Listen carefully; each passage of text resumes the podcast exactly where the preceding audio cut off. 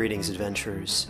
Today we're excited to introduce you to a new story Dark Dice, a horror podcast that blurs the line between actual play and audio drama, where the story is determined by the roll of the dice. Six adventurers embark on a journey into the ruinous domain of the Nameless God. They will never be the same again. One of the players is not what they seem after a doppelganger, a creature that can assume the form and voice of whatever it kills, infiltrates the team. As the players are picked off and replaced one at a time, can they figure out who the monster is before it's too late? Can you? Here's a quick example of what our show sounds like. The uh, shambler with the jar of liquid inside of him. Soren Arkwright let loose an arrow that cracked the glass, passing through the spine of the creature. The shambler still managed to maintain its forward momentum, but stumbled as it eagerly tried to bite and swipe at Soren, landing near his feet. As Jeff Goldblum has now joined our cast, Dark Dice is available however you listen to podcasts. Welcome, friend. Follow me. We're going somewhere dark, somewhere dangerous. Most people would never dare enter the place we are going. There's no telling what horrors we'll find, what terrors we'll uncover. Don't say I didn't warn you. We might discover terrible monsters lurking there. Be careful, they could follow you out. Or maybe they're already inside you. Are you afraid? Good. Now you are ready to enter the Warning Woods. On a 2016 South American archaeological dig, my team and I discovered a collection of papers. They had been tucked away in a leather case and buried within the ruins of a Spanish structure we had uncovered. They were written in a combination of a type of ink and what may have been blood, and included a crude map with a few geological landmarks circled in the darker, red substance. Before telling any of us what the papers said, our translator fled the area. I found out he actually fled the country and went all the way back home to the States. Now I understand why. I brought the papers and map to a friend I had made in Acarigua to ask if he could translate them. His name was Domingo. Domingo studied the papers for a few minutes. His face didn't give anything away, but the stiffness in his arms and hands told me he found whatever he was reading quite troubling. When he finished, he looked up at me without saying a word. So you can translate it? You know what it says? I asked. See, he replied. But I'm telling you, these cannot get out. No publication, no online, nothing, okay? I told him, well, those are hard terms for me to accept, seeing as my job is to uncover history like this and share it with the larger community. This is no history, Domingo said darkly. This is legend. Very personal to the people here. They are scared of it. I only translate for you because I know you will find someone else to do it. Someone who does not understand why these must, must be kept secret. After much internal struggle, I uneasily settled on letting Domingo translate and agreed to stay quiet about the contents of those papers. I hated to make such an arrangement before I knew what they said. After all, I'm a man of my word. Breaking my promise would be out of the question, but I thought I might, maybe, be able to convince Domingo of the importance of sharing the history once I knew exactly what the papers said. I returned to Acarigua about a week later and visited Domingo. He had finished his translation, having handwritten it on notebook paper. I thanked him and made to leave with the new papers, but he grabbed my arm and told me to sit.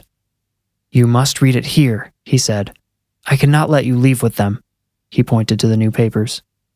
Why not? I demanded. Because you are the only one who can see them. I can only trust you because you made a promise to me. Indignantly, I sat as I was told and started reading. Domingo watched me carefully from across the room. Here is what the translated pages said, with some minor corrections and improvements from myself. Day 27. We have been in camp for nearly a month. I and the rest of the men have grown weary of killing. The king insisted we conquer these people to take their land and resources, but we could never manage this land the way they have. They have tamed this wild forest and the beasts within. Not only do they survive its harshness, but they built beautiful structures in which to live. work, and worship. The only advantage we have over them is our weapons, and, to my bittersweet relief, that has been all the advantage we have needed. Day 29. The order has come to press on towards the next city. More bloodshed, more death. I don't know if I can bring myself to do it. I don't know if I can hear another mother's anguished cries. I don't know if I can watch one more tear fall for an unjust atrocity committed by my hand. And yet, we will press on. Day 30. Something is wrong. We moved south as ordered into the next city. Although the various structures within its walls appear to be well maintained, the city itself has been abandoned. I suppose it is possible the people were warned of our advancement, but they left many of their weapons and much of their food behind. By mine and others' assessment, the city seems to have been evacuated in a hurry Despite the mystery, the commander was happy to celebrate this effortless victory. I celebrated along with him, for I am relieved not to have killed anyone. Day 33. Our rations are nearly depleted. We sent a hunting party into the forest, but they reported seeing no animals in our vicinity. Not even birds.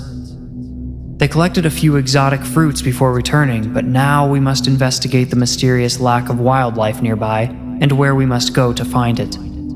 I grow more uneasy here every day. I spend most of my time wondering what happened to the people who lived here. Why have they not returned? And now I also wonder why no living creature will come near this area. I am growing increasingly aware of a nauseating instinct. It gnaws at me and whispers that we should not be here. Day 34. I performed watch duty last night. From my position on the wall, I heard noises in the forest. Under normal circumstances, this would offer no cause for alarm, but here, there are no sounds in the forest. It is always deathly quiet. I alerted my fellow watchmen to these sounds, which grew closer by the minute. Snapping branches, nay, entire trees, and crunching leaves. The sounds were far too loud to belong to returning natives. They would have seen our fires and known we had occupied their city. They would not have made such noises unless they desired a quick death. So we thought it must be some exotic animal causing the haunting cacophony. Something unknown in Spain, probably. It sounded enormous and was coming closer by the minute. One watchman went for the captain. He thought we might be under attack. The sounds reached the edge of the forest, the beast was just out of sight. There, it stopped. I felt like it was watching us. Neither I nor the others moved. I could barely breathe. The forest remained silent for a moment before the beast charged back in the direction from which it had come. I noticed one of the other men had wet himself and made sure to check myself to be sure I had not made the same mistake. This morning, as the sun rose, we watchmen went into the forest to investigate the area. We found a path of destruction so severe we lost our language for a time. The creature had crushed trees, snapped some in half. Some it had uprooted, leaving partial craters in the earth. One man learned not to stand too close to these gargantuan divots as the earth around them was loose and prone to give away under weight. We pulled him out by his sash we might have followed the path to the very beast which created it, but not one of us hosted such courageous desire. A creature who could pummel a tree into wood chips would make short, bloody work of a man. And what of our new city? What might a destroyer of forests do to our new home? Day 35. The night watchmen were told to wake me if the beast appeared again. Exactly why, I am unsure. But they did. Perhaps the order was given due to my relative calm in the face of this mysterious, daunting threat. I waited with them on the wall in absolute silence.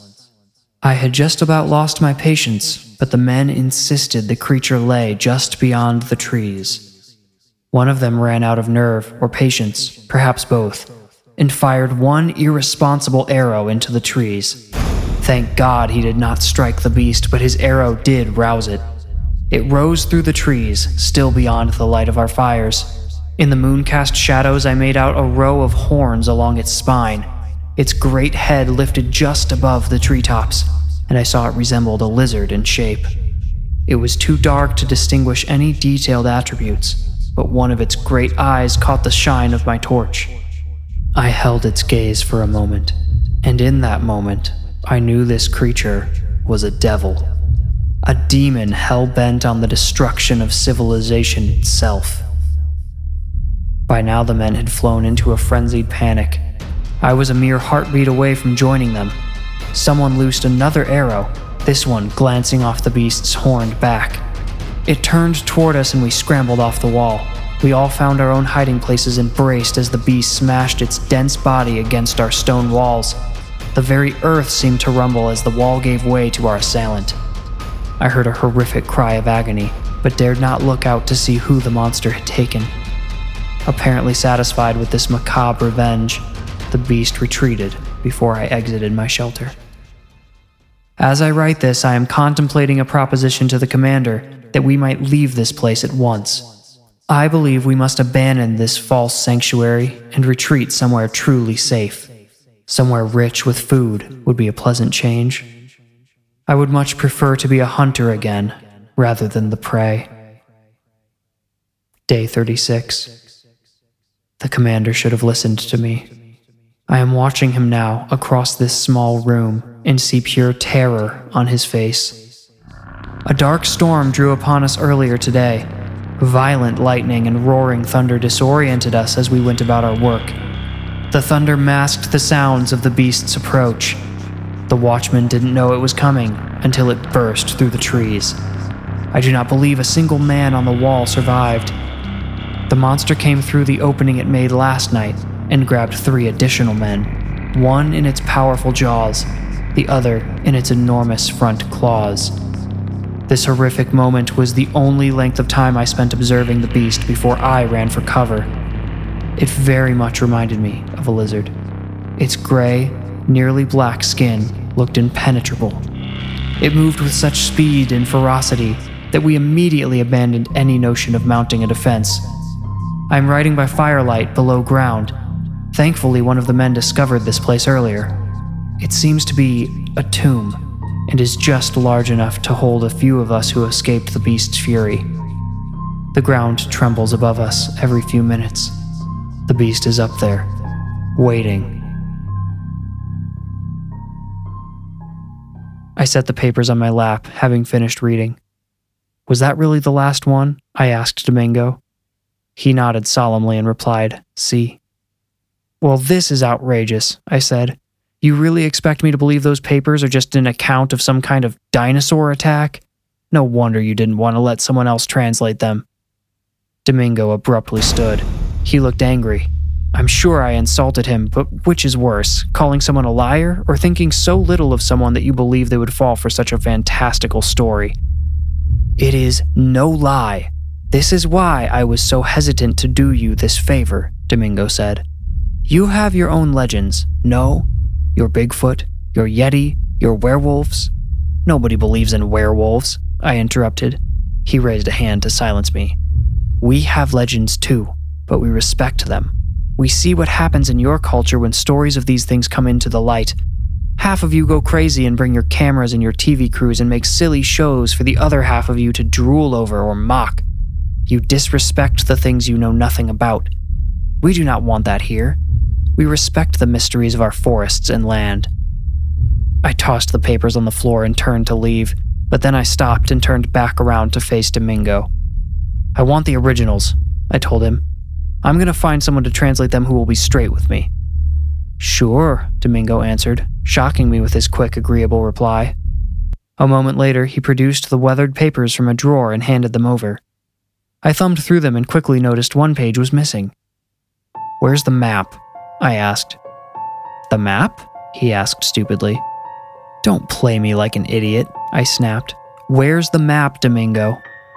He stared straight into my eyes. I felt he was looking through them, searching me for any weakness he could exploit. I stared back into his eyes, and suddenly I realized the truth behind his motives. You want to find it, don't you? I asked rhetorically. You don't care about respecting some lost legend. You want to find this beast, or whatever's left of it, for yourself, you greedy pig. Domingo ran at me, but I was ready. I cut right and dove for the door. Domingo did not follow me outside. Like I said, I'm a man of my word. I kept my promise to Domingo. So maybe you're wondering why I'm sharing this with you now. That's all right, I would be too. And I have an explanation. Domingo's dead. Or at least, it's safe to assume he is. I tried to make contact with him a month after our final encounter and was told he disappeared suddenly. Someone close to him, who asked to remain anonymous, let me know he went on an expedition into the forests of Venezuela. He had seemed excited about something, but wouldn't tell anyone just what it was. Every day I wonder did Domingo just get lost in the woods like any ordinary explorer could? Or did he find exactly what he was looking for? Or maybe, as unlikely as it sounds, what he was looking for found him first.